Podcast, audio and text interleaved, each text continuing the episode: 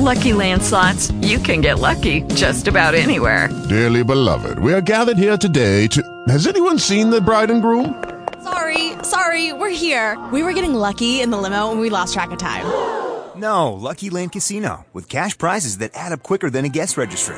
In that case, I pronounce you lucky. Play for free at LuckyLandSlots.com. Daily bonuses are waiting. No purchase necessary. Void where prohibited by law. 18 plus. Terms and conditions apply. See website for details. Talk shoes. Recorded live. This should be like starting every video too. You know, it's like uh, I like talk that. shoe, talk recorded live. Oh my God! So um, today is um, June sixth, two thousand and seventeen. It is uh, shortly after one o'clock, um, and it is me and Mary, Mary Kay. Mary Kay is rich because you know Mary Kay takes care of lots of people. You know what I'm saying? I wish. Yes, yes, yes. And so um, um, today uh, we're going to be talking about um, session four of Happily Ever After. Um, we've already went through not knowing who you are, um, not understanding gender differences, and also not managing emotions. You remember that part, right? Mhm. Yep. Yep. So now we're going to talk about structural and other breakdowns. Okay. Um, that's today's session, and then uh, that's the fourth biggest problem. It's still a big ass problem. Oh my god! But it's the fourth biggest problem behind the first three you already got. And then, um, and then the next session is going to be miscommunication, meaning how to communicate so you don't miscommunicate. Mhm. And then, yeah, right. And, and then after then, um, you know, the, the the last session will be um, about what to do now that you know how to handle all those things, how to make the relationship work. So, okay. um, and I'll just tell you that it would be if if it was easier for me to tell you how to make the relationship work before going through the problems, Uh-huh. I would just go through. I would just do it that way. But like, you won't really get how easy it is, how powerful the easiness is until you see how to deal with the problems. And then at the end, it's like, oh, that's it. Promise you. so, um, so I, I just want to get some feedback on, uh, you know, how you were left, what you got. I want to make sure that you got what I was hoping you got, or what you need to get. And so, uh, uh, what are you left with um, from the last uh, session we had? What do you remember? Any breakthroughs? Anything? Um, Check it in. Well, I really didn't. So when I think about it, it makes perfect sense. But I didn't really think about um, myself and the other person and the space in between the two of us. Mm. Uh, Yes. and that really says a lot about um, how little I really knew objectively because I always remember my brother saying that he worked with someone who said, I totally understand this whole problem thing that she was working on and said, Mm. Okay, explain it to me and she couldn't. And he said, Well if Mm. you can't explain it, you don't really understand it. She says, No, but I really understand it. And he said, But if you can't explain it so I was like in the I couldn't explain it and I didn't understand it. so I was really Mm. at that. Um Hmm. so uh, it the whole thing's been really excellent for me um, because it's making it very clear about what the issues are and could be and the things that I would need to think about Yes. when I really could not have explained it to you before. I would have said, Oh yeah, there's like something there but I couldn't have said it.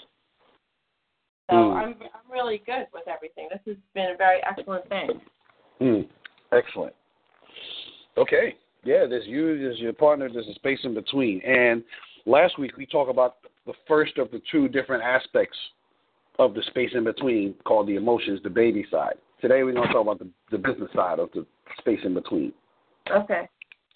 So, um, and I think that between uh, this and um, next session, communication, Mhm. you'll be able to not only know what you know, but be able to communicate it as if you know. You know? Okay. So, bet- bet- between this and the next session, so those these two sessions are going to do that because um, okay. um, you, you, let me see. How can I say this? Um, you need to know how to deal with breakdowns. And when you know how to deal with breakdowns, you'll be able, you'll have the capacity to communicate them. Um, Right. and, and then, and then when you understand the value and the reason for communication in relationships, then Mhm. you'll understand how to communicate in ways that make the relationship work. Okay. So, um, but today is going to be a fascinating day because it's got uh, a no, it's got a number of issues that are um, unique to itself, um, and uh, I'll explain it to you as we go along. So this is this is going to be this is going to be fun. When I first really got what I'm about to share with you, it's going to be like, huh? Wow. I'll just I'll just start off by saying this section right here is the reason why people think relationships are so complicated. Got it. This more than anything else is the reason why they think it's so complicated. Like they don't like the, the, the gender difference problem, even though they will don't have the language to say it. They don't even know that not knowing who you are. They don't even know that they don't know who they are. They don't know that they don't know who they are. Right? Right. Um, manage emotions. I have them. What am I supposed to do? I'm supposed to manage it. Like they don't even know to manage it. Right? All Uh-huh. of those are pro- all of those are problems in and of itself. I've seen men and women walk away. Damn, she made me mad. Damn, what's wrong with him? Right? And then, but they don't know what to do about it. They're just feeling it Right. until the feeling goes away, and then they feel something else. Right? Right. But but structural other breakdowns. This is the one that makes relationships feel so complicated. I'm explaining to you as we go along. So, Okay. all right. So, uh, structural and other breakdowns. What I mean by structural and other breakdowns is that is that uh, structural breakdowns is that breakdowns make life uncomfortable, if not unworkable. Often, it's both: a lost job, a flat tire on a highway, broken pipes in a bathroom, etc. Mhm. Other types other types of breakdowns include not getting what you want, sex, attention, free time, etc. The reason structural and other breakdowns can and usually do get in the way in the way of relationships is that they draw attention to negativity are almost always a shock or surprise to the individuals in the relationship and it takes away from other areas in the relationship that are working such as money time or commitments Mhm. let me say that again Mhm. The reason structural and other breakdowns can and usually do get in the way of relationships is that they draw attention to negativity. Everything's fine, but you know we live in a we we were trained from landmark that life is empty and meaningless, and it's Mhm. empty and meaningless. That is empty and meaningless. Unless you have a breakdown in your relationship, then it, it definitely has a meaning and it's negative. Okay. So draw attention to negativity are almost always a surprise, if not shock, to the individuals in the relationship. And it takes away from every other areas in the relationship that are working, such as money, time, or commitments. Lack of structures, right? Structure and other breakdowns. Lack of structures create a la- creates the space for a lack of workability. Lack of workability creates lack of trust, freedom, safety, security, and success. What's worse is that the impact occurs unconsciously, automatically, and often immediately. Lack of physical communication, agreement, structural, or any other forms of breakdowns or disagreements undercut the emotional environment in relationships in ways that only creating and restoring workability can. Mhm. All right, so what are you what are you getting out of this? Um. Uh, so it makes me think of of thinking that people are on the same page and then they're not, and then instead of communicating about it, you sit there and go, "I can't believe that she was so mean. I can't believe that they didn't notice that." And you're right that it automatically triggers something um, emotionally, like like you know, like I'm not going to say that again in front of them, or I can't rely on that. And and it just happens just like that. You don't even Yep. have to think it just comes into your head just like that. Right. Exactly. And then people wonder why relationships are hard. Right. Yeah. So Yeah. that's happening. You don't even know that that's you. You know it's happening, but you don't know it's happening at the same time. Right. Yeah. You're at Yeah. the effect. You're at the effect of it, but you're not necessarily aware that it's you're in the process of doing something that's about to damage the relationship further than it already has been. Right. Yeah. So, whoo, boy, it gets worse from here. Sorry. So, it definitely does. So, um, the only three things that can keep structural breakdowns from negatively impacting relationships is the following three things. Mhm. One, make one making agreements. Two, planning. Three, commitment. We're going to talk about those three things. Okay. So, um, let's let's talk about making agreements first. Mhm. Make, making agreements on who does what and when is critical to maintaining workability and reducing or completely eliminating structural and other breakdowns because this is where trust, credibility, and partnership gets created and developed. So, after making an agreement, maintaining that agreement is paramount to the relationship, even if breakdowns do occur. Because though we can't foresee the future, we know our partner cares about us, their word, and can be trusted to do what they say they're going to do. Mhm. The biggest the biggest agreement a couple can make is a philosophical agreement around how to approach structural issues and how to understand the business side of the relationship. So let me explain that. I'm going to say more about it, but I'm going to say it differently than what I have it written. So I read this book once upon a time called Million Dollar Consulting. Oh my God, this book is amazing.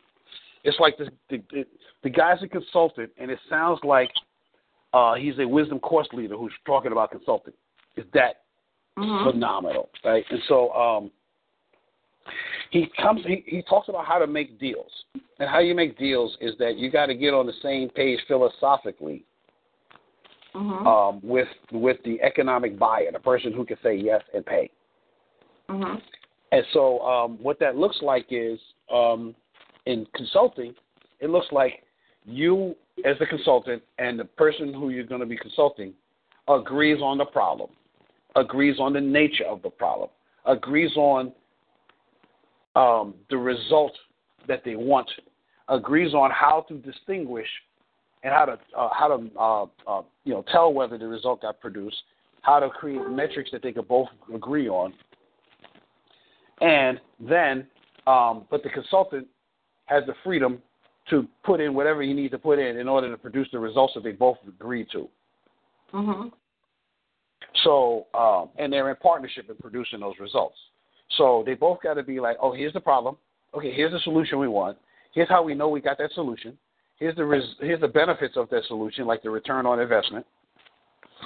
And um, and I'm going to tell you a diff- bunch of different ways in which we could have this happen. But Mhm. we're on the same page from beginning to end. So, in the sense of uh, making agreements, you would have a fundamental understanding of how you want life to be in this particular area, whether it's sex, money, time, freedom, whatever. You'd have philosophical agreements about those areas so Mhm. that when circumstances come around, you're able to make adjustments. Mhm. They're still true to they're still true to your your fundamental nature, but because these adjustments came around, it, it makes things a little different. You know, it makes it we have to make adjustments. There was a there was a, a DJ on um, um, on uh, WBLS in the seventies. Mhm. Um, his name his name was Frankie Crocker. I don't know if you ever heard of Frankie Crocker. No. His he was he wasn't Frankie Crocker. He was Frankie Hollywood Crocker. he was on from 4 p.m. to 8 p.m. for about 20 years on WBLS 107.5 in New York. Mhm. And um, one of the things he used to say is, if Frankie Crocker is not on your radio, your radio is real, not really on. oh my God, he was the bomb. He was to radio what uh, Soul Train was to television. Uh-huh. It was amazing. You know, like so many artists got started, like you know, promoted on WBLS. So he used to have this one. Another saying he used to have is changing direction, but still right on course, which is awesome, right? That's how you can. That's how you know you have made a philosophical agreement in a particular area because you can change directions, but you're still on course. You're still creating the intended outcome. Uh-huh. You know, I'll explain for me as a program leader, trainer, coach, if um, forget about me, I'm going to use somebody else's example. So I had did the Millionaire Mind Intensive um, with uh, Peak Potentials um, a second time in 2012. I did it in 2004, then I did it in 2012.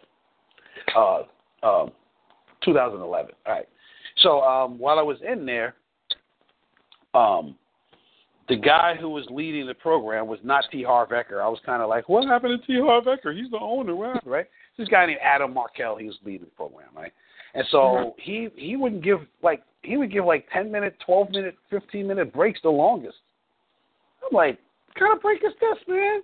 That's crazy. And then the middle aisle, I mean the middle section, like twenty Yeah. seats. Was like twenty seats across. I'm like, how you? you you know, you have more than ten seats across. Now you're giving people in the middle a hard time. You know what I mean? Like Yeah. really, right? So Yeah.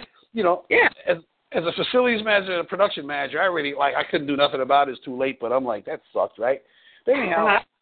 eh, so so um, he made people promise to be on time to for the break. So we're in this hotel in Caucus, and um, the women was online to go to the bathroom, and so Mhm. two when when we when we came back from the 12 minute break, I think it was a 12 minute break, 12 13 minute break. Like what the hell? We're having a half hour breaks, you know. Anyhow, when he came back, he was making everybody wrong for being late. But but but 80 percent of the people who were late was the women. I know they was on. I know because I saw the line outside. Like, there's no way they're going to be able to, all these women going to get on the bathroom and be be on time. Yeah. So, so um, I was there with uh, three or four other friends. So I'm there, and um, I decided I'm gonna say something about this. Screw this. And I didn't say screw this. You know, fuck that. I ain't, Yeah. I ain't putting up with that. So I'm sitting in the middle, and I raise my hand, Mhm. and then I had my hand up for almost 40 minutes. Oh. My friends were like, "No, man, you forget about it, man. You know, uh, no, no, no, no, no." I got my hand up, and he said, "Okay, put your hand up." I put my hand up. I left it up. I'm not listening. You need to respect and respond to what I'm saying. So he said, "Okay, listen. I see you're not going to stop. Talk to me at the end of at the break." I put my hand down. Now I know I can talk to him, right? So at the break, at the break, I, I went over to him, and I said, "Listen, man."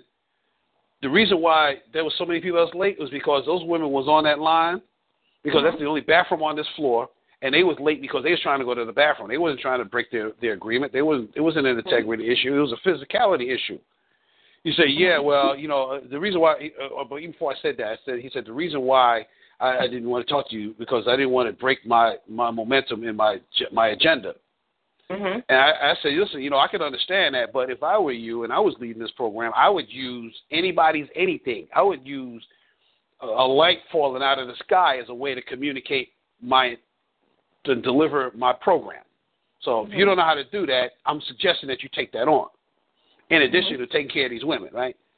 So he was like, "We don't do that. We don't do that." But then, you know, his people was listening to him, so he decided, "I'm going to do that." So what he did uh, when he came back from the break, Mhm. he uh, had me stand up and acknowledge that I was looking out for the women and I was taking care of the integrity of the space. All the women acknowledged me. I became I became kind of their hero because Cool. I'm like, you know, yo, man, you got to pay attention to this stuff. And so, what I was trying to teach him, which he he ended up using because he used me and my situation to help dig in further, even though it was a make wrong machine, dig in a little further about integrity. So he Mhm. used my conversation with him to communicate his integrity, which you know he didn't do a great job at it, but at least he tried. He, I, I was trying to teach him, even if you change direction, you can still stay on course. And so Mhm. that's why I'm saying this. to you so you get it as a tangible example Mhm. of this. Yeah, and, and and everybody liked me for the rest of the program, which but I didn't I didn't do it for that. I know. it's like, yo, why are you making these women? They- And and then he also said, listen, you know, there's other bathrooms in other places, so he helped with that too. You know what I mean? But but I was like, nah, man, you know, there's no pass, man. Fuck that. No, sorry, yo. And so when he let me know he was going to talk to me afterwards, that's the only reason why I put my hand down. Otherwise, my hand would have been up that whole session. I ain't care. Yeah, that was me being firm.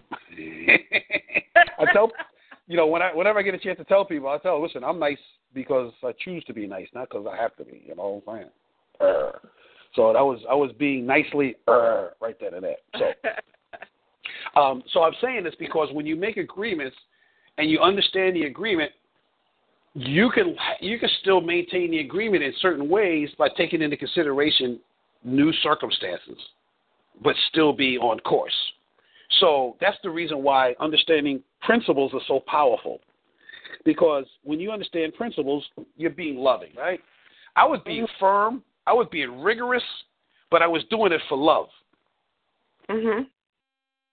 You know what I mean? My hand was up for love because I didn't want these women to be feeling made wrong, and I want them to be taken care of. And mother, you should know better. But Mhm. also, also, I got a chance to teach him something he ain't know. So, Mhm.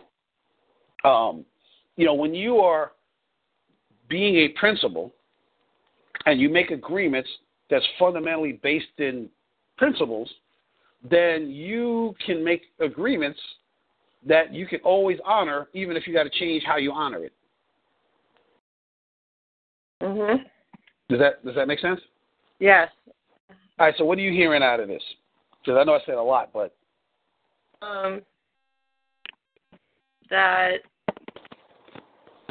I think it's sort of like like a general thing um, that I hear at landmarks, like the story is not important hmm. so much. It's like what you, it's your action. Mhm. So you could have a story about the new circumstance, and it could make you get all, all like upset and not, you know, just reacting to something instead of Yes. saying, okay, well, there's some new circumstances, and here's what you do with it. You just here's the other action. right. You Yeah. Great. Yeah. Yeah, I'm I'm encouraging you to listen to this this session again because um, I think you know three months from now you listen to this and you'll hear something new in it. You know, Mhm. but I ain't finished either. Okay. you know, I you know making agreements is more than let's meet here at nine o'clock. You know. Mhm. So um, the biggest agreement, like I said, uh, a couple can make is a philosophical philosophical agreement about how to approach structural issues and handle handle how to handle the business side of their relationship. This means that you have to understand each person in the in the um, and understand how each person in the relationship approaches things, understand their talents and skill sets, their vision, intended outcomes, and context for doing things, and so much more. You have to understand your partner. Your partner understands you. You're clear from tangible experience, your partner understands you. And your partner has tangible experience that you understand them. Mhm. This allows you to blend your various viewpoints, strategies, cre- creativity, etc., in ways that create solutions to problems as they occur. Mm. So when you understand each other, the more you understand each other, the more you'll be able to deal with the un, un, un, um, unexpected, the shocks and surprises, and eliminate them as well. Mhm. So that's um, making agreements. Second part is planning.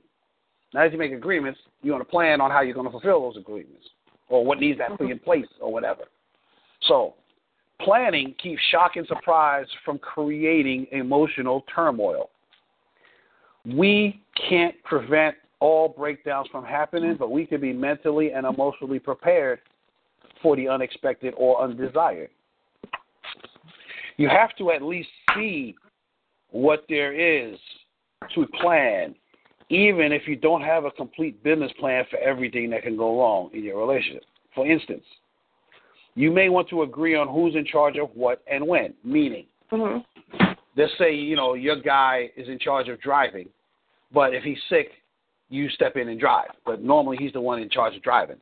You know, and it could be that you're the one in charge of managing your money, but he does have some say so in it.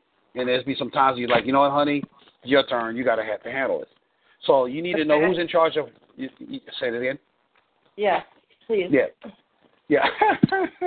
you need to know who's in charge of what and when they're in charge. Because if they're in charge all the time, but there's some times when they can't handle it because they've got something that won't allow them to, then you're in charge. Somebody got to be in charge. Mhm. So you need to uh, have a fundamental understanding of it. Assume assumptions will kill the planning part. Okay. So, um, you may want to get insurance for the things that you have no control over. You may want to get a list, have a list of emergency numbers uh, to contact people when needed. Think ahead, because like in business, if you plan to fail, I mean, if you fail to plan, you plan to fail. Now, the good thing is, the longer you're together, the longer your planning structure is likely to grow, and the bigger it's likely to grow, which is a good thing. And then the third of these things first is making agreements, second is planning, third is commitment. Clear Okay. commitment clear commitment supports and ensures that the first two items above will be taken care of regardless of circumstances as long as it's within the realm of what's possible for human beings. Commitment ain't going to keep you from getting hit by a meteorite. You know what I'm saying? That's not in the realm of what human beings can handle right now. But under most circumstances, commitment supports and ensures that the planning and the making agreements apart will be taken care of regardless of circumstances. People who are committed can move mountains. People who can move mountains can be trusted to make things up in the face of breakdowns that weren't even thought of before the breakdown. They operated. Oh, I'll say that again. Good. Yeah. People people who can move mountains. Let me see. Let me start from again. People who are committed can move mountains. People who can move mountains can be trusted to make things up in the face of breakdowns that weren't even thought of before the breakdown. They operate as someone in charge of their own destiny, the opposite of a victim of circumstances.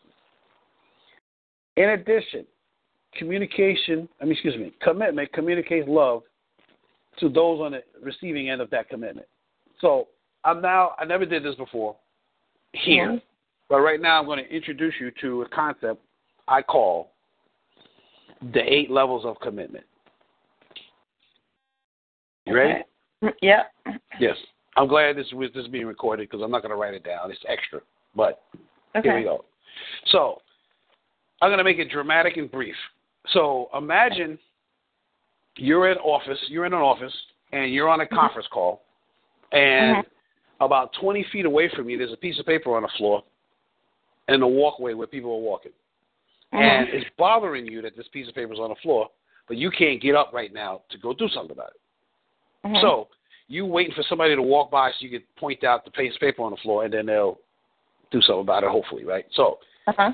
Here's the eight different ways people will deal with this piece of paper on the floor. So the first person walks by, you'd be like, "Can you pick up that piece of paper on the floor, please?" And they don't hear you. They don't see the piece of paper. They keep walking.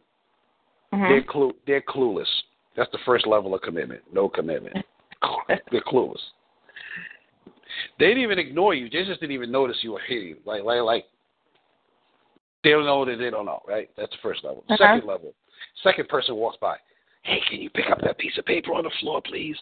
And they turn around and say, "What are you crazy, man? I ain't doing that. Get out of here!" And they wave their hand at you and walk away. That Mhm. that is that that is called rebellion. Really, just like screw you. They're throwing their middle finger at you, but at least they're straight about it. You know. Mhm. The second, uh, no, excuse me, level number three. Hey, can you pick up that piece of paper on the floor, please? And guy, so guy girl says, yeah, all right. And they pick up the piece of paper on the floor, but they throw it somewhere else where you can't see it. That's called sabotage. That's like invisible. Fuck you. You know. Uh-huh. You know, it's hard to see those people, but yeah. but they exist. So you need to know they exist. The fourth person. Hey, can you pick up that piece of paper on the floor, please? And these guys, they'd be like, uh, I don't know, you know, I'm I'm I'm getting ready to go to lunch right now, and I don't want to get my hands dirty.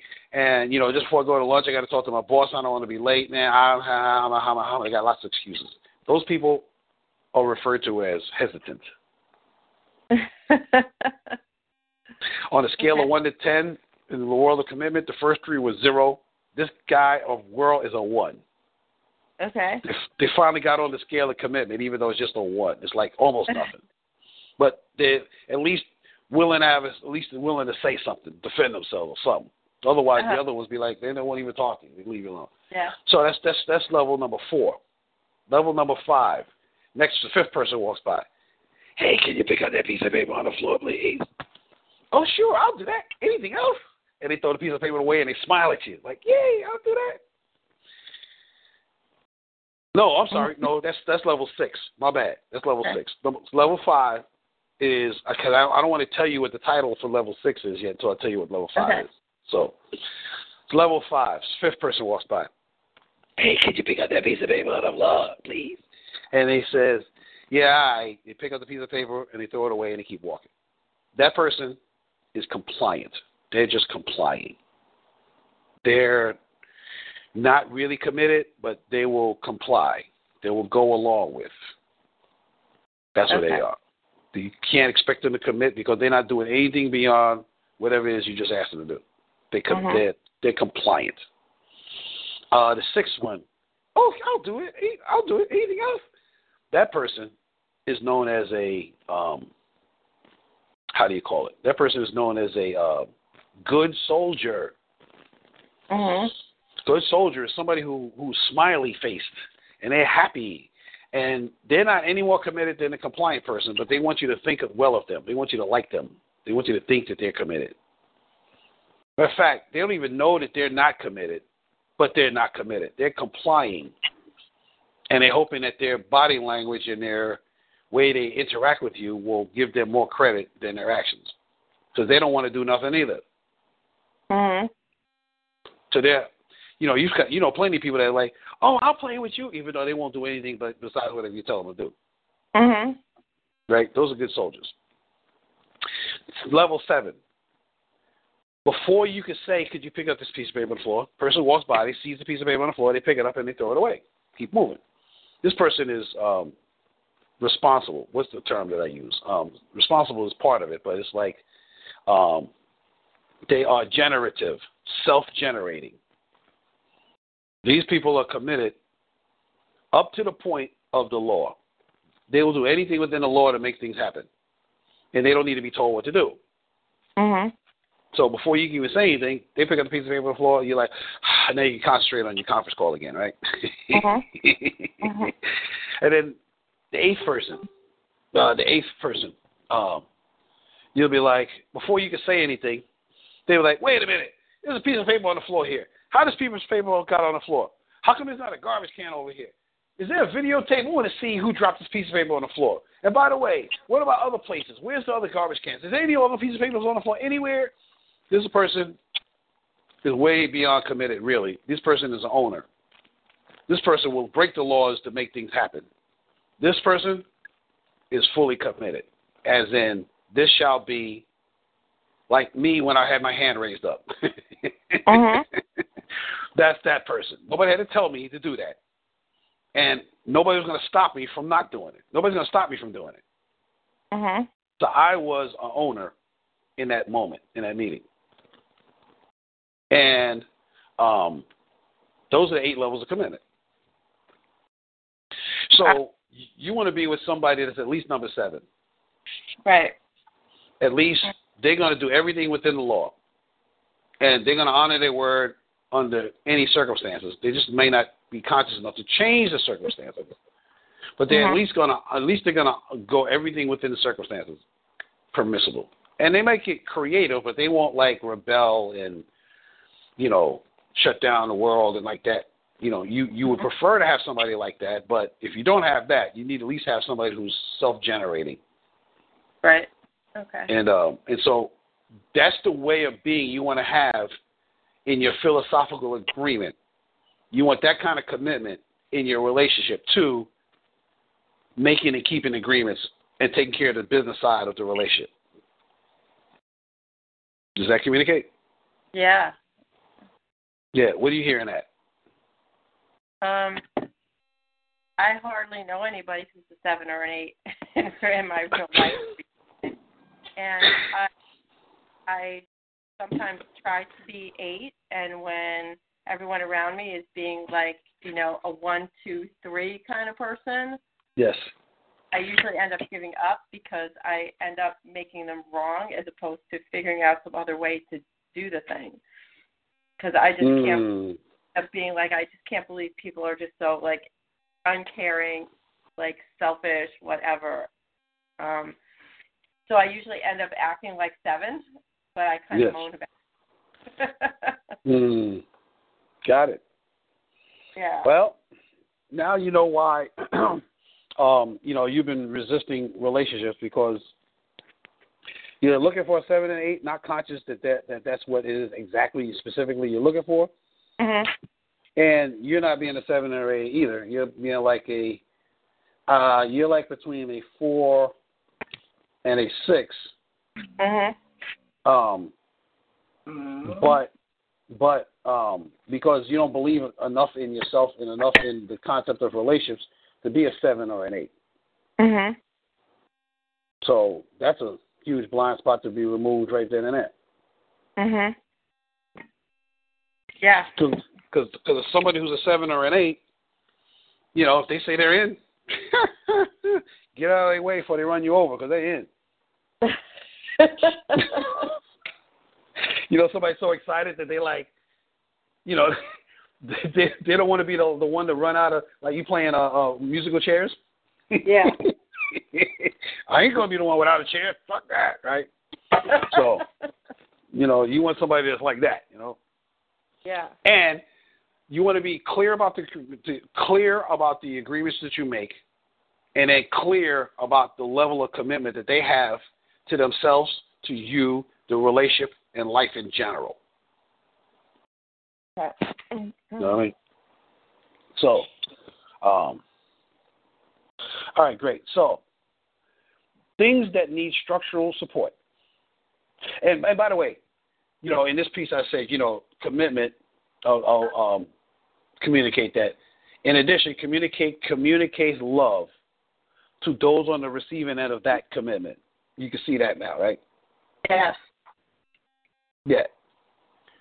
So, the things that need structural support, I'm going to run off probably about half of them money, health and fitness, sex, timing, synchronicity, uh, housekeeping, food, sleep, social circles,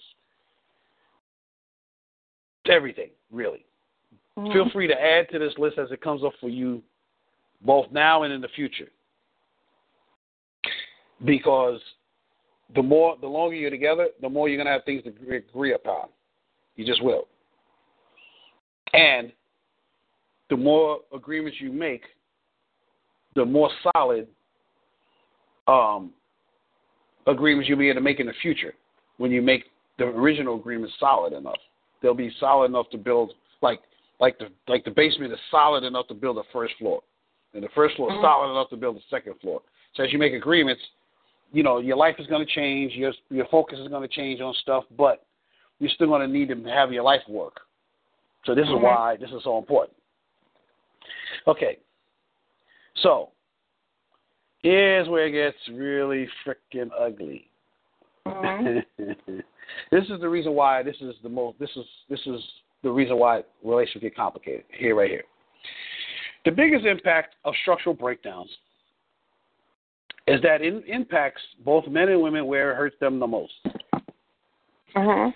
Let me say that again. The biggest impact of structural breakdowns is that it impacts both men and women where it hurts them the very, very most.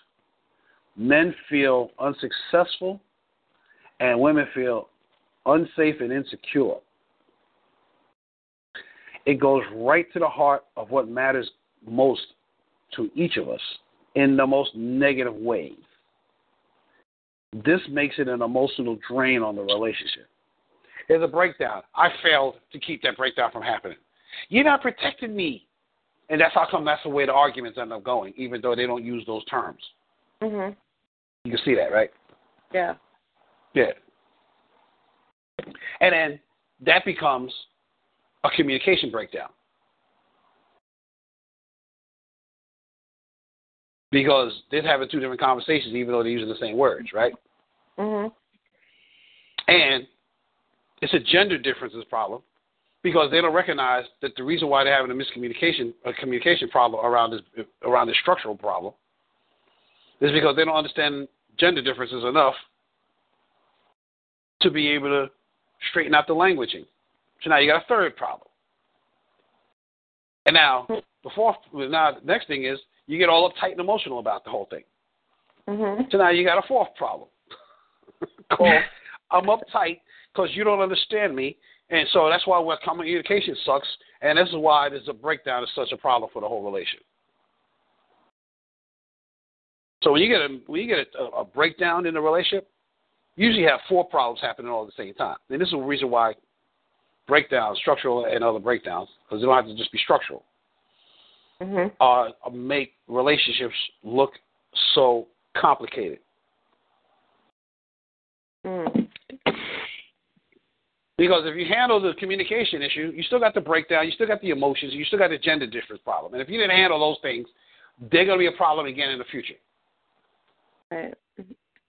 Make sense? Yeah. Good. In addition, structural workability doesn't add to the quality of relationships because that's how it should be, right? But, Mhm. struct- but structural unworkability takes away from the quality of relationships. Everyone expects things to work, so we don't get extra points for doing things, having things going as planned. Very few of us thank God every day for oxygen, but it would be an immediate and permanent breakdown if there was no oxygen. If there was no oxygen, structural breakdowns have the same impact on relationships. So you got to take care of the structure and take the emotions out, so you have the clarity to be able to deal with your partner the way your partner is, and have your partner deal with you the way you are. Take the emotions out of it, and then communicate clearly on how to create your relationship and, and handle the situations that come up as they come up in a loving, constructive, workable ways. Mhm. If you don't, Okay. if you don't, know, if you don't know how to do that, then you're just waiting for the next problem to come in and crush y'all. So, Mhm. structural workability is to relationships what operations. The operation department is to a business. Without it, how can you expect it to run? Really, Mhm. you got to be able to handle it. All right, so let me see uh, what you're getting out of this to this point. Like, what are you what are you hearing? Insights. Um, That I I don't know really anybody who um thinks this through in a logical way. Like I know people who have agreements about who's doing what, but it's kind of like it happens on the fly, Yep.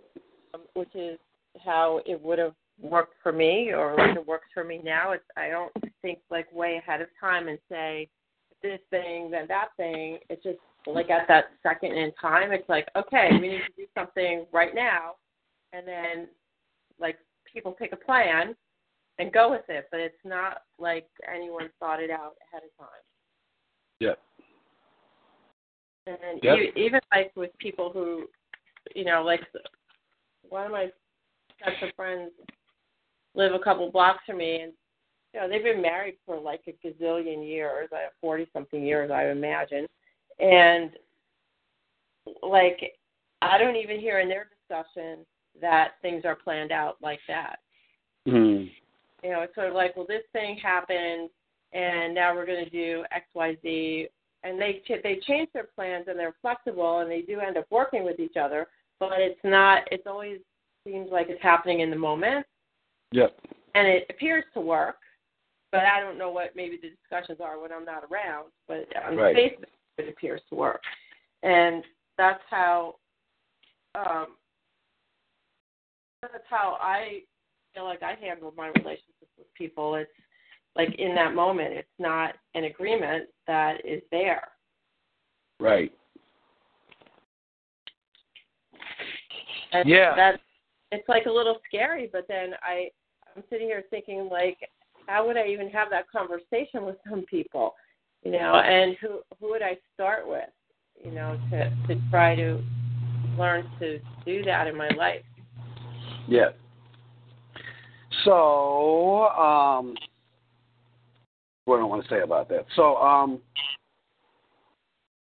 I'm gonna teach you how you can go about it most profoundly and most completely, and you may or may not be able to go there with the person that you're with, but you'll have this as a structure, a tool, um, in order to be able to go there.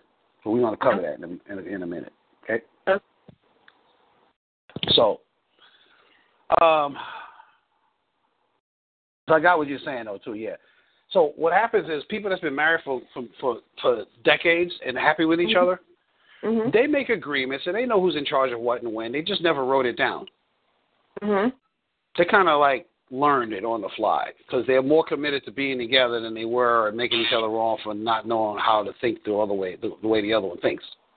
Mhm. And so they figured out, you know, like in like in session two about gender differences, how to work best with the opposite sex. They figured that out. Mhm. They just kind of worked their way through it till they got to the other side of it, you know. Mhm. Um, they learn how to manage emotions by like, hey, listen, you know, we don't got to get emotional about this thing because this thing keeps happening. I keep seeing you do it. I can predict almost when you're going to lose your mind, so I'm gonna let you lose your mind. I'll be I'll be here when you come back. You know what I'm saying? You've seen that before, right? Yeah. it's so adorable, you know, like, oh my God. She done lost her mind. I'm gonna sit here until she finishes. I'm gonna watch TV. When she come back, she'll say, "Oh, honey, thank you for leaving me alone while I was angry at you." like, right? So they come across that by that way. So they've learned how to work with each other. They've learned how to make agreements, but they've learned how to do those things on the fly as opposed to intentionally. You know what I mean? Mhm. It was not it was not intentional, but they they fell across the formula. Mm-hmm. Um, but they never did what I'm about to talk about in a minute, which is to consciously create their relationship. They, they never actually did that. And so we're going to talk about how to consciously create your relationship. If you don't consciously create it, it'll unconsciously create you or create itself. And you might not Mhm. like it. You know what I mean? So, Yeah. um, but the reason why they're able to stay together, in addition to their love for each other, is because they both know who they are. And they can see who their partner is. That's the basis of it. And they both have pretty much the same highest aspiration for being in a relationship together. If they did not, they couldn't stand it. Mhm. So, but they came across that through trial and error, through, you know, being in the game and being Mhm. committed to being committed to being in the game. So, uh, so I share that with you um, Mhm. to, to say that. So, all right, good. So, um, yeah, this is the most complicated of all of it, in spite of the fact that gender differences seem like it's more complicated. But the gender differences complicates the structural and other breakdowns. if it was just we didn't do the math in the in the in the, in the tracking of the statistics. If it was just that, that would be easy. And Mhm. then then you add in the emotions, which triggers you and makes you do stuff and say stuff you don't want to do or say or not going to help. You know, and then then you know you, you hit people in the wrong in the spots that that that, that you know like that, and you, you don't talk clearly because you're not even conscious of the fact that you're not clear about it. This Mhm.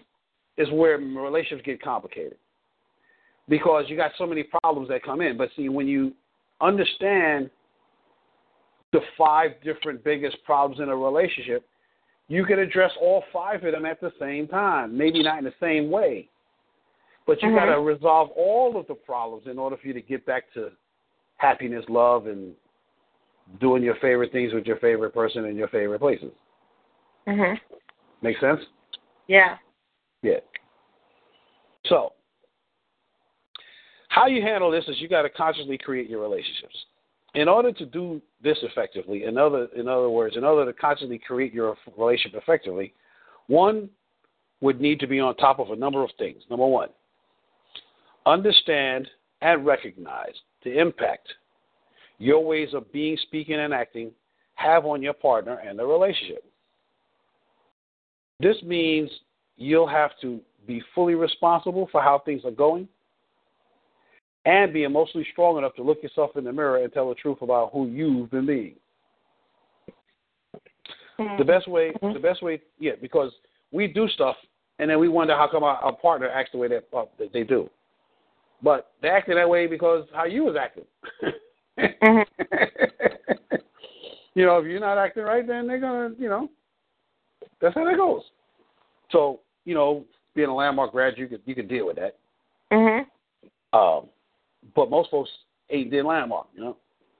Right. And they Um, go, "What do you mean? What do you mean? they- it was yeah. Right, right, exactly. So, um, yeah, so um, the best way to accomplish what I just said is to be objective, open minded, and curious.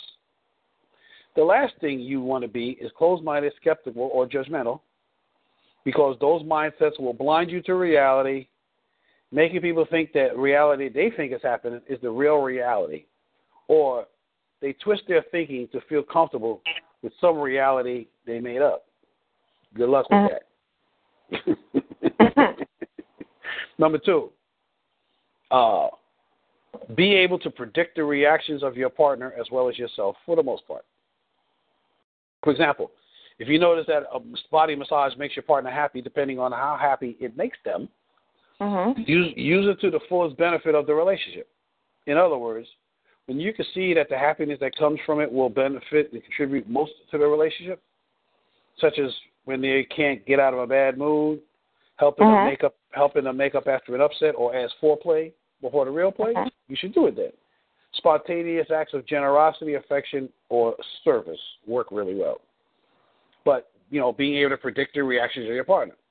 So the things you see that, that will work, you should do those more of those. The things you see don't work, you should do less of them.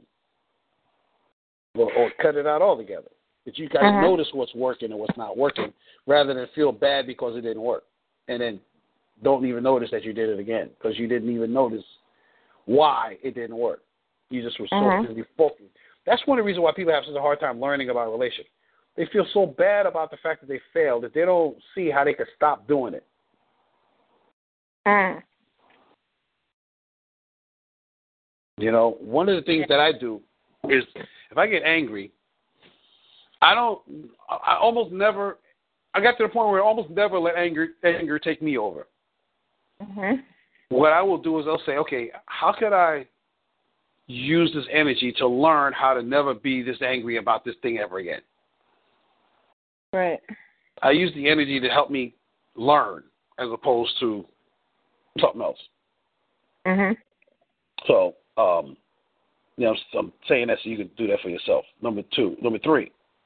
So, number one is understand, you know, your impact on your partner in the relationship. Number two is to recognize uh, what works and what doesn't with your partner. Number three is to consciously pay attention to the, your two main love languages and the two main love languages of your partner. It'll tell you tons about how to take care of and predict how they'll react to things in the relationship. Um, and then number four um, is you need to keep present and be responsible for the fact. Me say that again. You need to keep present, be conscious of, and be responsible for the fact that you love your partner. You cannot forget that you love your partner. It's what you've always wanted and always will want. You got to keep that present and conscious. It's so important to be conscious in your relationship. You need to be conscious of you and how you do things, your partner, and the space in between called the relationship. This is that area where people finally realize how much they actually don't know who they are because they begin to realize there's so much they don't know, ever thought of, questions, or missed about themselves or other people. This is why I created the the relationship charter. yeah, so I created a relationship charter, and I'm going to explain it to you in a minute. Mm-hmm. And this and this is the last part of the of, of this session because Okay. you want to you want to you want to consciously create your relationship and you want to know how to deal with structural and other breakdowns. So you actually got to understand and be on the same page with your partner. Mm-hmm. So um, most businesses, most business entities, in, in order to stay on target and stay successful, create a business plan. Mm-hmm. This is the business side of the relationship, right? There's the baby part and there's the business part. This is the business part we're talking about here, okay? Mm-hmm. Inside the plan is their mission statement, vision, purpose, and principles. Um, this keeps them present to why they exist and how they plan to continue to exist. Relationships can benefit from this same structures, which is why I'm including the relationship charter for you now. A relationship charter is really a combination of two personal life charters. Each partner fills out their own personal life charter. Then they get together and merge, blend the best parts of their personal life charters into their relationship charter. So you got to know who you are first well enough to be able to create a relationship charter with your partner. So I'm going to describe to you the relationship charter, um, and then I'm going to describe to you a personal life charter. Okay. Um, and before I do that, I'm going to explain to you why I created it. Okay. So I, I created it as a defensive mechanism in 2002 Uh-huh. because uh, I had left Landmark, wasn't around any personal development minded people, Uh-huh. and uh, moved to North Carolina after the World Trade Center incident. Uh-huh. And while I was down there, like I said, there was nobody down there, so I needed some structures to help me figure out how to survive and not go backwards. Like Uh-huh. I was, uh, the term that I used was I was worried about having my brain eat me alive. Oh gosh. Yeah, like you know, you get you you know, I was doing so good with my personal development, and then all of a sudden I got nobody around, and then my bad habits would come back to haunt me. uh-huh. And I did not want that. Like, oh hell no, we're not doing that. So I did a few things. One, I meditated on a regular basis. That's when I really started to meditate. Before then, I really wasn't much of a meditator. Uh-huh. Um, I was reading Conversations with God, so that helped me a lot. You know, I even remember saying to myself, "Man, I wish I could talk to God like, like Neale Donald Walsch does." Man, Uh-huh. And then um, I also uh, watched videos that inspired me. So I watched uh, Driving Miss Daisy a lot. I watched uh, A Beautiful Mind a lot. I watched uh, Eight Mile by Eminem. You familiar with that movie? No. Yeah. So you, you familiar with the rapper Eminem? Yes. Yeah. So he had a movie out, you know, in the, around the turn of the century, uh, called Eight Mile. That was the town that he lived in. Well, that was the area he lived in in Detroit, in the uh, Michigan Uh-huh. area. And it was about his his transition into being a successful rapper. It was like a week. It was an, it was a week in the life of him being a rapper, and it was an amazing movie. Amazing movie. It was inspirational uh, because he's he was he was horrible, but by the end he had became you know he overcame his own weaknesses like in a moment of uh, whatnot. So um, in a moment took a while to come to to to you know focus on that moment. But anyhow, it was an inspiration. I also watched um, Groundhog Day. That was another one. Mhm. Groundhog Day was awesome. Oh my god. Um, because um, you know it's like you know you, you keep living your life until you get it right. You know? so so I watched movies that inspired me. It was more, but I watched movies that inspired me. That was the second thing I did. Um, the third thing I did was um, uh, I had calls, conference calls, weekly conference calls with four people up in New York. Um, Mhm. Two of them, two, of- two of them were people I was coaching. One of them was coaching me, and one of them was a peer of mine. Like we was on the same page, so we talked every week. Mhm. That was that was that was peaceful. And then um, I had created this thing, um, this book that I c- carried around was a, was a, a book of distinctions. I called it I called it Tony's Treasure Chest. Oh, nice. And um, yeah, I, and I got the concept from this book that I read. It was called, uh, it is called uh, "The Greatest Salesman in the World" by this guy named Og Mandino. I don't know if you ever heard of that, but um, I've heard of it. I didn't Yeah. ever read it. though. yeah, it's an awesome book. Oh my god. Um, bottom line is he talked about the the, the power of um, self teaching, self discipline, and um, so I decided I was going to create a, a collection of distinctions, and I was going to walk around with it when I was I was selling furniture. Mhm. And so um, I walked around with my treasure chest of, of distinctions. So I had the old model and the new model communication.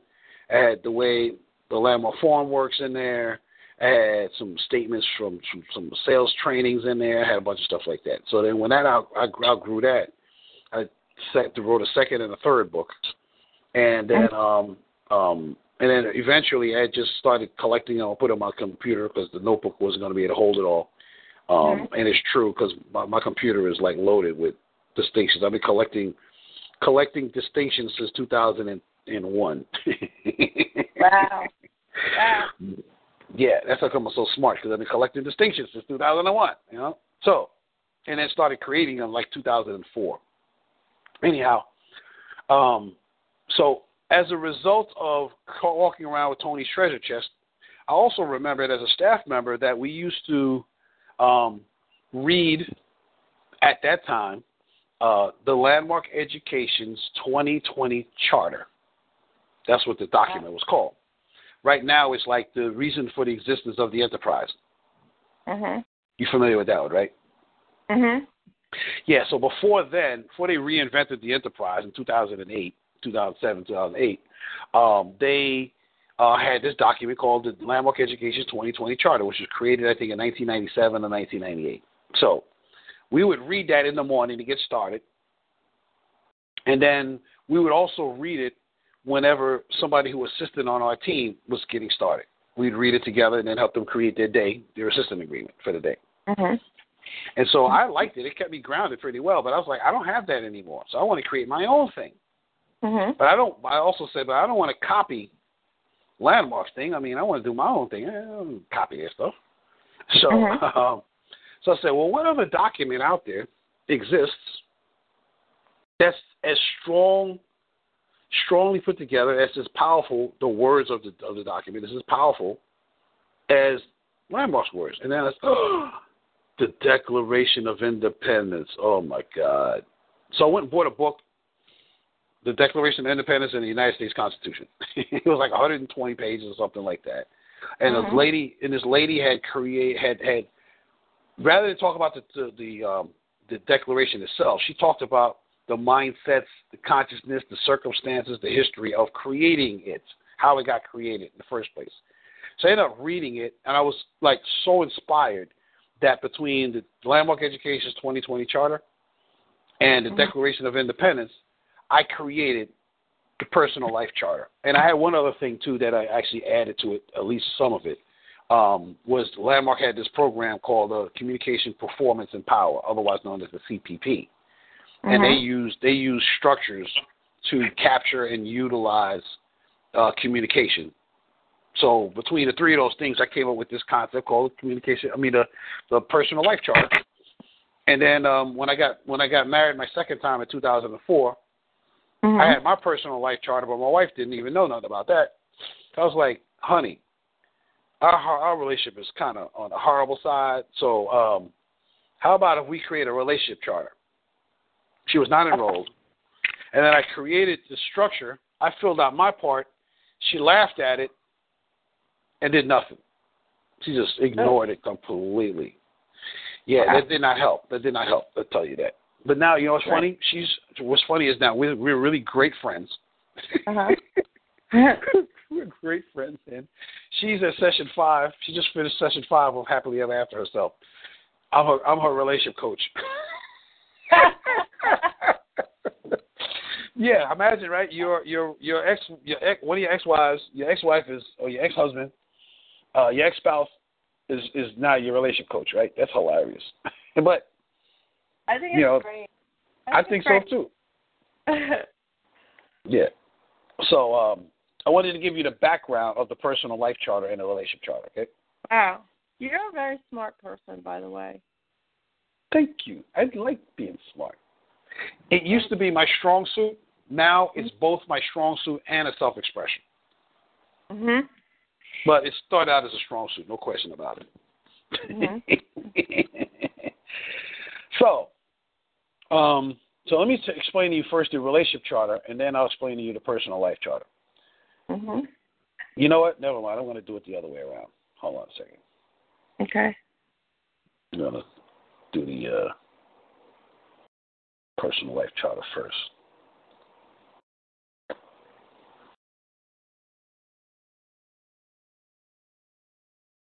Mm-hmm.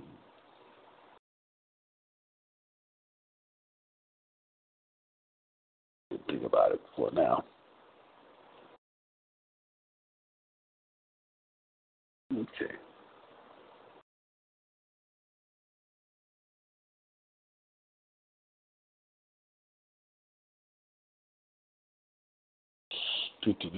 Pulling up on my computer. Come on, wake up. Wake up, everybody. No more sleeping in bed. No more backward thinking, time or thinking ahead. So, I don't know if you know that song, but Mm-mm. yeah, it was by uh, Teddy uh, uh, uh, Teddy Pendergrass, who was a big time uh, speaker. No, no, big time singer. He was one of those uh, how do they call them uh, uh, crooners. He was like he was a superstar um, in the seventies and eighties. Mhm. Um, you heard some of his songs. You just may not have heard that one. But uh, here we go. Come on now. Taking this time. Sorry about that. Okay.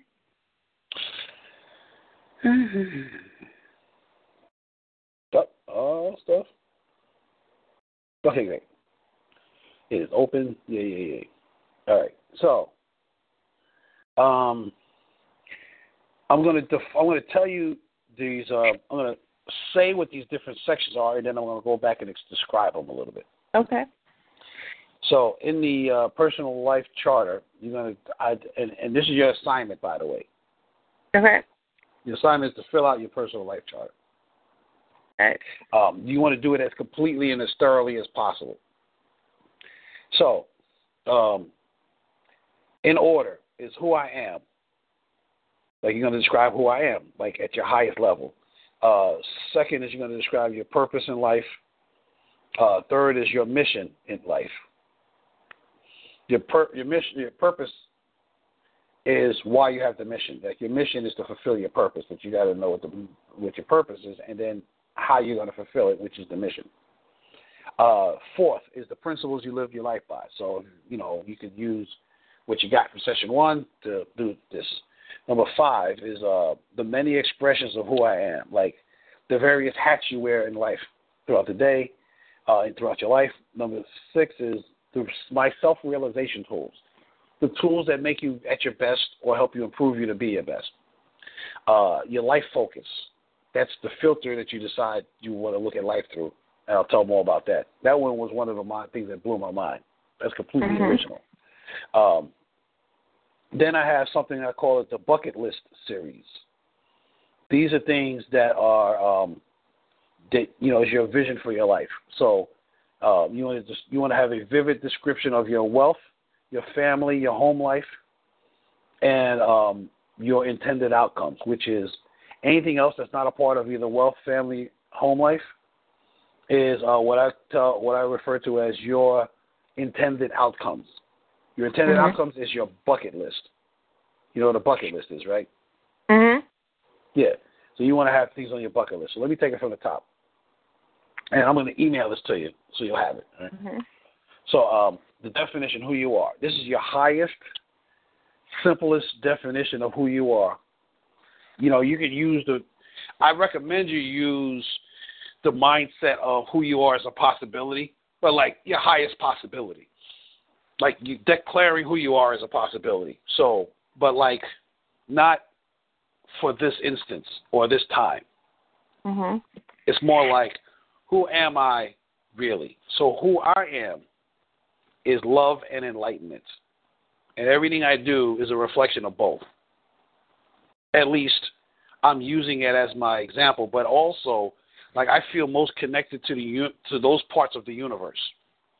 Mhm. I feel most connected to enlightenment, education, information, and I feel most connected to love. Out of all the principles and possibilities out there, and you know, I'm, I'm connected to more. I just I'm most connected to those, and I declare that that's why I was born to deliver that to the planet. Make sense? Mhm. So you want to have that relationship to yourself because having that relationship to yourself makes it way easier to choose the right guys. Because Uh-huh. oh, they're not connected to that. They don't understand that. They're not ooh. And by you being clear about who you are from this perspective, it makes it even easier for you to define how you make a difference. Because I know making a difference is your highest aspiration for being in a relationship, if I remember correctly. Is that right? Mhm. Yeah.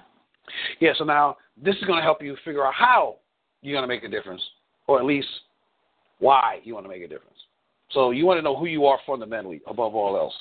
The next is your purpose. So my, my purpose is um, to leave the planet better than I found it Mm. by connecting people to their life purpose and then fulfilling it, helping them fulfill it. That's my highest purpose. I don't know anything greater than that for me. Like for me, if I'm able to do that, I save humanity, especially when you look at the mess we got around here now. People Oh don't know who they are. They don't understand information. It's like, they, nah, I got to straighten out all that. And I'm and I'm on the, I'm on the case with that. Uh, I'm I'm invisible. Nobody's interrupting me, so I can do it. Uh, it's gonna come out in books. If, at least start out with books, and then we'll take it from there. So anyhow, that's my purpose. Mhm. My mission, my mission is to um, have the planet, like save the planet from itself. I actually haven't really put the words in it because I need to I need to upgrade it. But like really, my mission is to save the planet from itself. That's the best way to say it. Mhm. So save humanity from itself, something like that. I actually, you know what? I realized I, I did say I wanted to upgrade it because I first did this in 2002, and I Uh-huh. had to change it a few times. But anyhow, I just want to give you like a sense of like what you could do with yours. Okay. Now, Yeah. So now the principles that you live your life by, um, you want to put those down. So I'll tell you most of the ones I can remember for myself. So there's love, responsibility, um, um, wisdom, power, meaning the power to handle myself, not power over anybody else, right? Mhm. Um, uh, generosity, curiosity, um, accuracy, workability, and um, doing complete work, completion. Um, those are the ones that I can remember off the top of my head. But those are the ones that I I don't just say that those are the principles I live my life by. No, those are like my instruments to tell me where I'm at in life or how I'm doing in life. Uh-huh. You know, like those are like my metrics. Those are my quality control standards. If I was building a car, it would need to meet those nine things I just said plus the other ones I didn't. In order for me to say, okay, that car, okay, that car is a go. Make sense? Yeah. Okay, so why'd you say wow? I like that, by the way. Because nobody thinks of stuff like this in their life when they're just going along. Nobody. Like not even me. And even though I would like to say that I thought of it and I I was that aware, I wasn't even. And I wanted to be. Yes. It's like and just wanting to be is like the thing you don't know that you don't know. Or you know you don't know something but you have no clue how to find it or define it or do anything with it. And I could have gone on till like age 93 and never got this in my own head by myself. Yeah. So Yeah. it's wow and it's and scary at the same time. Yeah, got it. This is why I say people just don't know who they are. Yeah, I have no clue who I am right now. yeah. but you but you have total access to it. Yeah. Yeah. So Um, if I'm you, if I'm you, I, I I create a burning desire to want to complete this. If I'm you. Uh, yes. Yes, exactly. So now, here's one of the main gifts. I've said this before, but I think you're actually going to hear it now for the first time, really. Okay. You do this, and you'll be able to start seeing who people are. You'll be able to start seeing through people. Not everybody every single time, Mhm. but you won't be confused by who people are. When they start showing themselves, you won't be confused. You'll be like, oh, damn, I wasn't expecting that. But you won't be confused. You'll be like, Mhm. oh, that's they just showed me another part of it. You'll be like, damn. But you'll know how they're going to act in the future by knowing what principles they live their life by. It.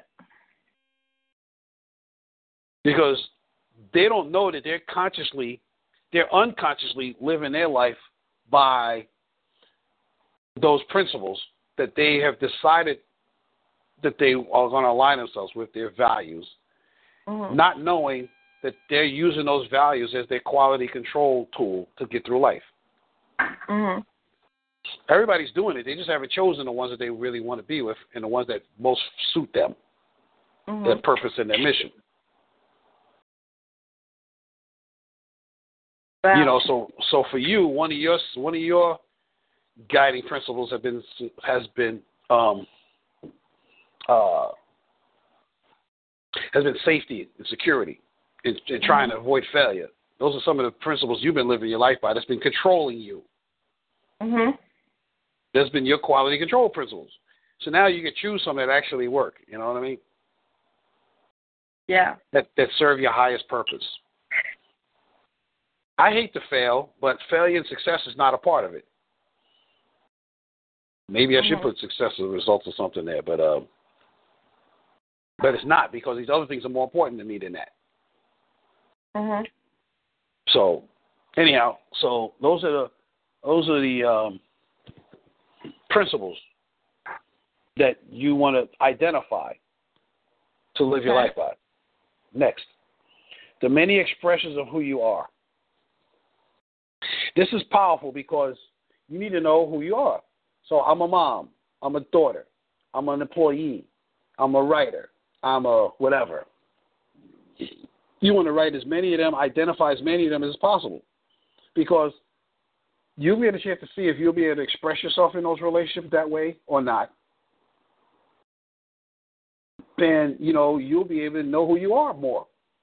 I'm a I'm a I'm a clothing hoarder. I love clothing or whatever, right? Whatever. Mhm. The hats the hats that you wear, the actions that you take are going to be inside of some definition of who you are. So you want to identify them. You know, for me, I'm a learner, I'm a student, I'm a coach, I'm a dad, I'm an uncle, I'm a nephew, I am um, um, a speaker, a writer, um, a karaoke slut. okay, I want to come to that. yeah, yeah, okay, great, great. Listen, because I'm not too bad. I'm I'm a, I'm an okay singer. People are surprised that I'm actually not bad. You know, like sign, sign me up for that. okay. that would be fun. yes, I am totally a karaoke slut. Especially if they got Motown, they got Motown songs. Oh, forget Uh-huh. it. I am Marvin Gaye. I am the Temptations. I'm the Four Tops. I am Motown. Motown and old school rap. I'm gonna be those. You, somebody, you need to have at least two microphones because I'm gonna hold one, and then everybody else use the other one. You know, that's like me. Right? I know that. you know, I'm a comedian. You know, I'm like I tell people that I'm like um, eighty percent, seventy-five to eighty percent coaching, mhm. uh, ten percent comedy, and um, and then the other part is learning. About Probably like, like Mhm. 10, 10, 10, 15 percent learning, seventy-five percent uh, uh, coaching, training, teaching, and then um, uh, ten percent is I'm telling jokes. You know, I, I I love if I'm not learning, I want to I want to laugh. So one of those others. So like I know, you know, the various hats that I wear, and I also know what I call my self-realization tools. So I was kind of blending the both of those, but the hats that I mm-hmm. wear, you know, I know I'm going to be there. Sometimes I'm going to be a comedian. You know what I mean? And so, you know, I'm a supporter. You know, I support people and whatnot. And sometimes I'm a salesperson, and you know, I'm a creator and all of that stuff, right? So you want to know. You look at your life and you say, "Oh, I do that. Oh, what else do I do?" And see, when you first do this document, you want to do it as completely as possible because other things are going to come up and then you're going to evolve and then you're going to want to shift this as time goes on. This will be when I shift mine, it'll be my fourth time upgrading it since I did it in 2002. Wow. Mm-hmm. Because I keep evolving, time. So, um, you know, with your self-realization tools, is like how do you become more of who you really are? So, you know, education, inquiry, um, um, thought, word, and deed. Um, you know, whatever you do, you probably got 20 or 30 ways that you become more evolved that you're not even present to. You probably got 20 or 30 different hats that you wear in life that you're not conscious of. So you want to think about like how you live in your life, how you functioning. Because when you do you this and your partner does this, now when you come mm-hmm. together with the relationship, um, the, with, the, with the relationship charter, you have that fundamentally philosophical agreement that allows you to make agreements all over the place. I mean, for example, you know the hats you wear. I'm a cook. I'm a mom. I'm a whatever, right? And your mm-hmm. husband, your boyfriend, he's like, that ain't. I don't. I'm gonna let you handle that. You, that's your thing, or I'm gonna support you in that, right? Mm-hmm. So, you know, you are. How do I say? Um, you you could actually create a team like the A team. You, you remember the A team, right? Yeah. Yeah, right. So, uh, Mr. T, um, uh, I forget his name on the show, but he was the guy that created bombs and created weapons and created you know stuff, right? He's mm-hmm. the mechanic. He was the mechanic. Bottom line. And then you had um, the crazy guy who was fly and, and did everything. He drove, he flew helicopters, planes, whatever, motorcycles, anything that was needed for travel. He was a travel guy. And you had Face. Face was, you know, the con man. He'd get in, the infiltrator, and all of that. And then you had, you know, the captain, and uh, you know, he's the one to make all the plans. Mhm. Right, and they all had things that they could do at the same time, like they all could shoot and they all could run and they all could fight but they each had their special gift.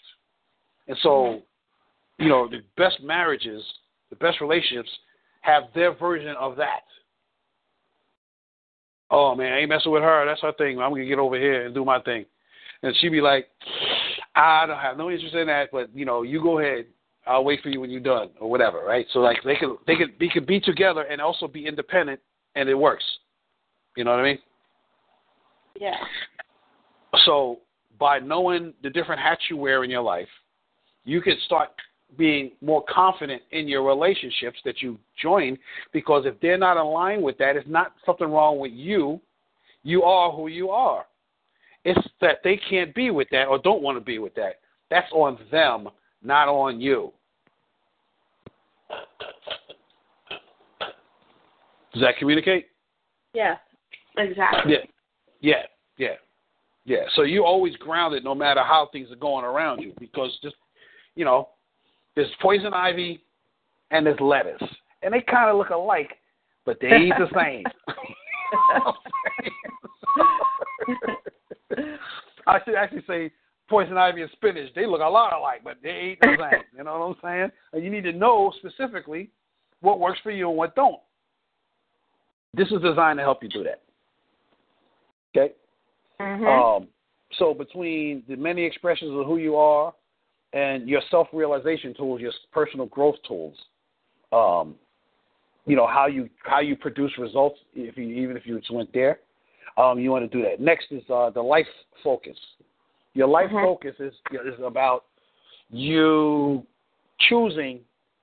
This is profound. What I'm about to say. This is why I was. This was amazing for me you want to choose the filter that you look at life through rather than operate inside of your default way of looking at life. Let me explain to you what I mean.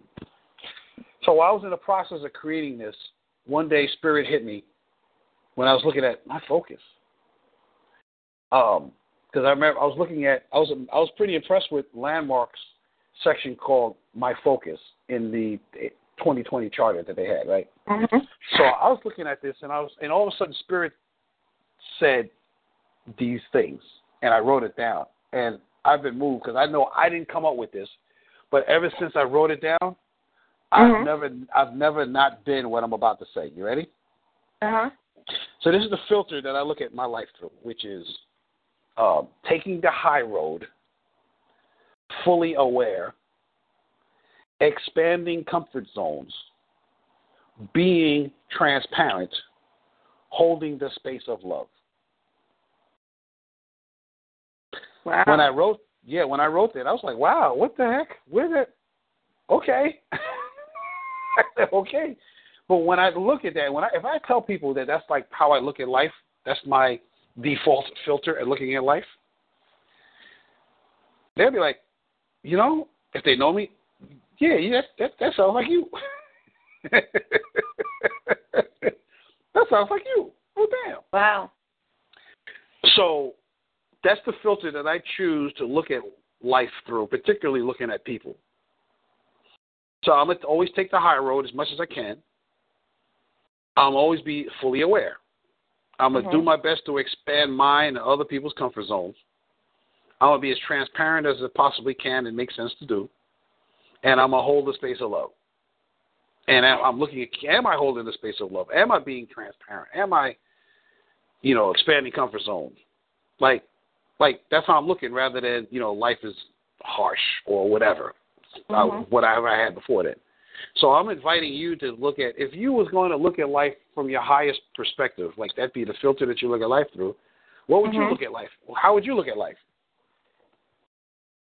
And then you get a chance to put that down. And you can always shift it later. Mhm. But that one, the one that the one that the creator gave me, I'm like, nah, I'm keeping that forever. I don't even know how to do better than that one. Mhm. it's it's like you creating your listening of life. So, Mm. Like, how you want to listen life as, how you want to listen people as. This is what this is. Make sense? Yes. Absolutely. Great. All right, next, then then is your bucket list series, which is your wealth, your family, your home life, and then your intended outcomes. So, you know, talk about your wealth. You want to be fully self-expressed about your wealth, about your money, your your relation to money, wealth, Mhm. abundance. So, if you say I want to be I want to be a trillionaire, would have seven trillion dollars, fine, write that because uh-huh. that's that's what you want. It does, your bucket list does not have to be realistic. Okay. You know, you know, you want to own two countries. Fine, write that down. you know, like, like, don't allow your limitations to limit your vision about your wealth, your family, and your home life. When I talk about family, it could be it's part of the home life, but really like your entire family. You know, your Mhm. brothers and sisters and whoever else is alive. You know, maybe you could even include, you know, your family of your spouse and how they relate with your family you have. You know, that.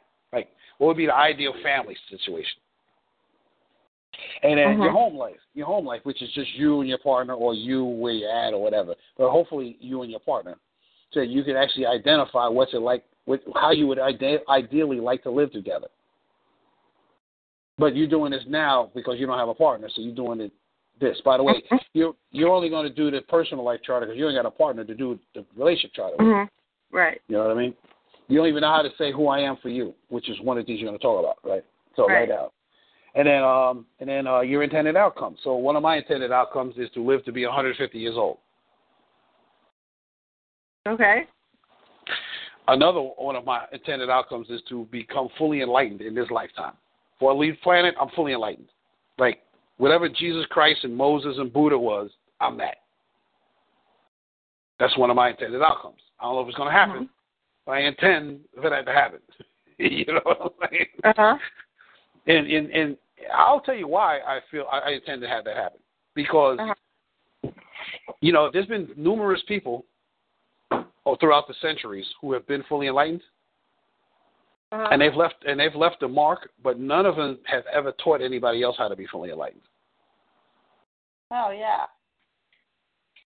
Right? People have been around them and been amazed by them and wrote about them, but they've never actually caused anybody else to be fully enlightened. I want to do that. That's why I want to be fully enlightened. So I can cause other people. So I can teach us how to do that, damn it. oh, jeez. That's why. Okay. Makes sense, right? Yeah. Nobody's ever thought that, as far as I can tell. That's amazing. Yeah, I want to do it so I can teach other people. I mean, I mean, I want to do it because I want to enjoy it, but I'll experience it. But I mean, really, it's more like other people want this too.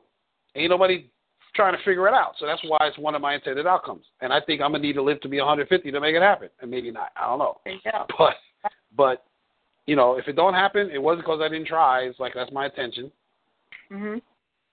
And um, yeah, I am a smart guy, but I'm gonna be a lot smarter if I fulfill on that intention.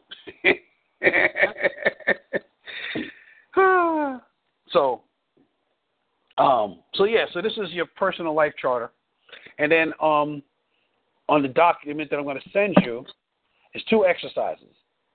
One Okay. is called one is called your standards of integrity, and it's to help you to find your principles. You should just go through the exercise, like I say, Uh-huh. and then um, and then your life's intentions. Um, well, first off, uh, your standards of integrity will be your principles. So it will help you to identify who you are, uh, your principles, you know, uh, that you've written down, maybe even your purpose and your mission. You might, you know, you might find a lot of how to fulfill on this personal life charter by doing the exercise number one, which is your standards of integrity. Mhm. And then, and then um, the second exercise is your life's intentions. Mhm. And this will help you to recognize through this exercise how to um, look at what you really want to accomplish and the life you really want to live. It'll help you to get a gr- more grounded in the whole thing if you do those two exercises. So, okay. um, so that's that. And then uh, what I'm going to do is uh, do a brief, uh, quick conversation about um, uh, about the, uh, the the relationship charter. So the Okay. relationship charter is, is a blend of your personal life charter and your partner's personal life charter. So rather than who I am, you want to take who you say you are and who he says he is, and then blend it to who we are, and defining yourself from the perspective of principles, your highest principles of yourself, your highest expression of yourself as a couple. Okay. Then your mission, like our mission. You blend in your mission so that you're on the same page and you're playing the same game together. You still got your own personal life charter, but you're looking at it and you're making sense like, oh, gee, you know, this would be so awesome, amazing, blah, blah, blah. Let's make this our mission, our life chart, our life together is that um, our purpose. And all you're doing is making sense of your purpose and his purpose and, and, and pulling it together. Uh, and of course, you could always upgrade, update it later. Um, Okay. and then and then the principles you that guide your marriage. So you know you've got your principles, he's got his principles, but the principles you both going to be holding each other and yourselves to in the marriage. You want to put those down. Then uh, your focus. So when I talked about you know the filter that I chose to live my life through, which is taking a high road, blah blah blah. Mhm. You know how how do you want to listen to each other in life as a couple? So you want to create whatever that is for y'all. You know, like who we are is uh, loving the planet and you know whatever. I don't know. You'll you'll come up with it. And then um, next is a vivid description of the relationship, like how you want the relationship to look, but a vivid description of the relationship. Like not he does this and he does that, but more like we experience and we do like that. Uh-huh. Okay. So so that you're on the same page about how you want the relationship to go. It's not to say that you're gonna like not have, part. A lot of it might be about I'm independent and my my my partner lets, allows me to be independent, and then we come together and, and share, you know, our independence expe- ex- experiences together. I don't know, whatever. Mhm. But you want to like really get a vivid description of how the relationship will go. Um, uh, then your intended outcomes, the biggest games you want to play in your life, because you always want to have great games to play. Yeah. You know, great goals to have. You know, and then um, and then your promises to your partner. I promise to love you forever. I promise to treat you great. I promise to blah blah blah blah blah, whatever that is. I promise to never let you down or whatever. I don't know, but like make it high end promises, not like I promise to never cheat on you. You know. I'm assuming that's already. You know, we got this Right. far. You know, right? You know, so like probably Yeah. should be. A, I hope would be a given, but you you would you would see you would already know that by the time you got to the point where you're ready to do a relationship charter hmm because you could see their principles, principles they're living their life by, and integrity ain't one of them, right? So you can see that. hmm So, yeah. So my promise is to you, uh, and then who you are for me, and who I am for you. Who you are for me is like my my shining star, my guiding light, love of my life, blah blah blah blah, right? And who I am for you is your protector, your um, um, insurance policy, you know, whatever you want to say. I don't know. I mean. I, don't- I don't even know what to make up on that, right? And then his promises to you, as well as who he is for you and who you are for him. And then, um, and you so you all have that all as a part of the document. And then, if anything else is there for you to say to each other, hmm um, you know, you would you would say that because you might have some extra ideas that came up, you know, like uh, you know, a pledge or something of some sort, or I don't know, whatever. So, hmm um, as long as it helps you to like keep your relationship conscious, hmm um, you know, that's that. So that's this is how you create a a relationship consciously. I don't know anybody who's ever asked. No, I know one couple that actually did it, and Really? um, yeah, I had I had a couple um, on my second time doing this program.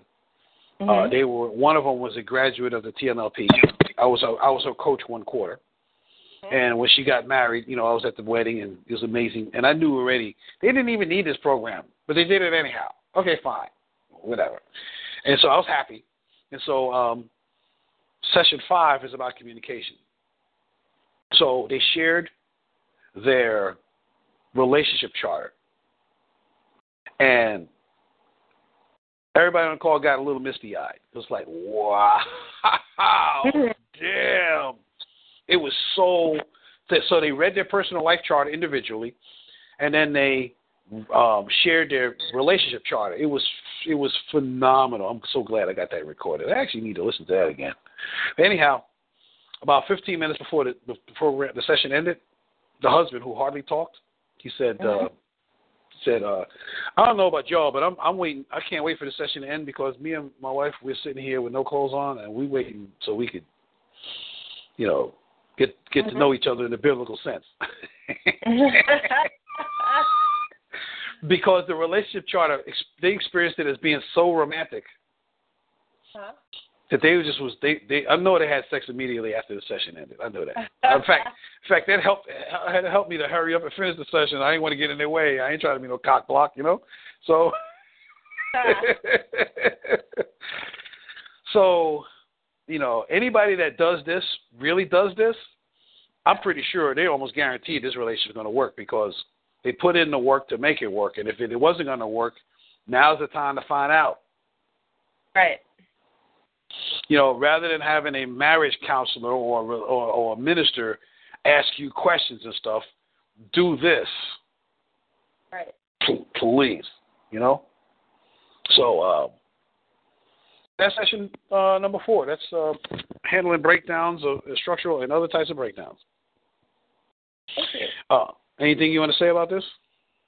Um, it, it's amazing, Hmm. but literally, like amazing. Yeah. I got it.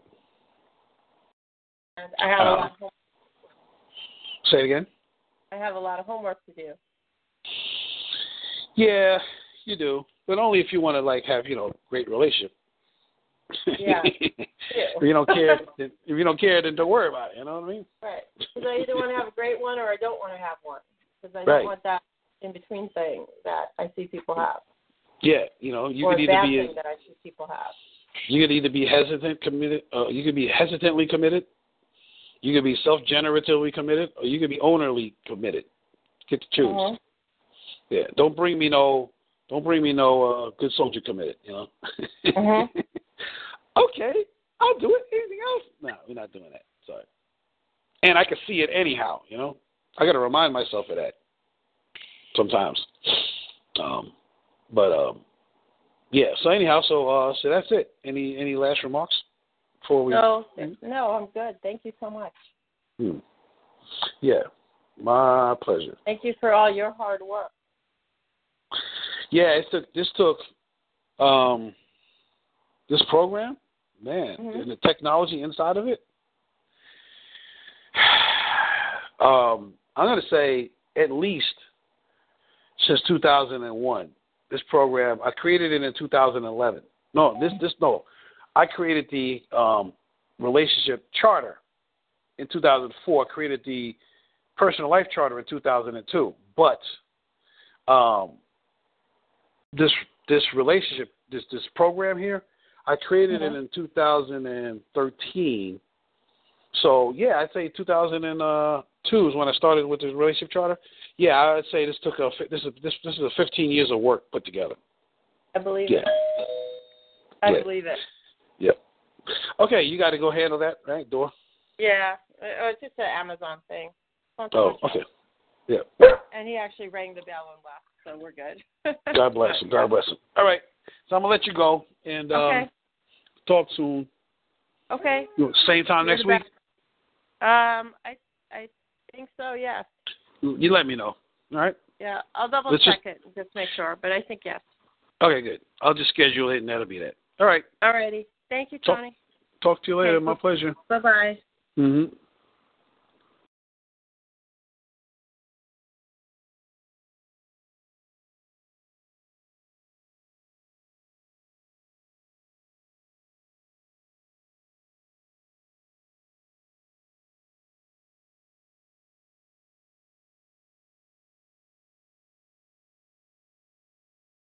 With the Lucky Land slots, you can get lucky just about anywhere. This is your captain speaking. Uh, we've got clear runway and the weather's fine, but we're just going to circle up here a while and uh, get lucky. No, no, nothing like that. It's just these cash prizes add up quick. So I suggest you sit back, keep your tray table upright, and start getting lucky. Play for free at LuckyLandSlots.com. Are you feeling lucky? No purchase necessary. Void where prohibited by law. 18 plus terms and conditions apply. See website for details.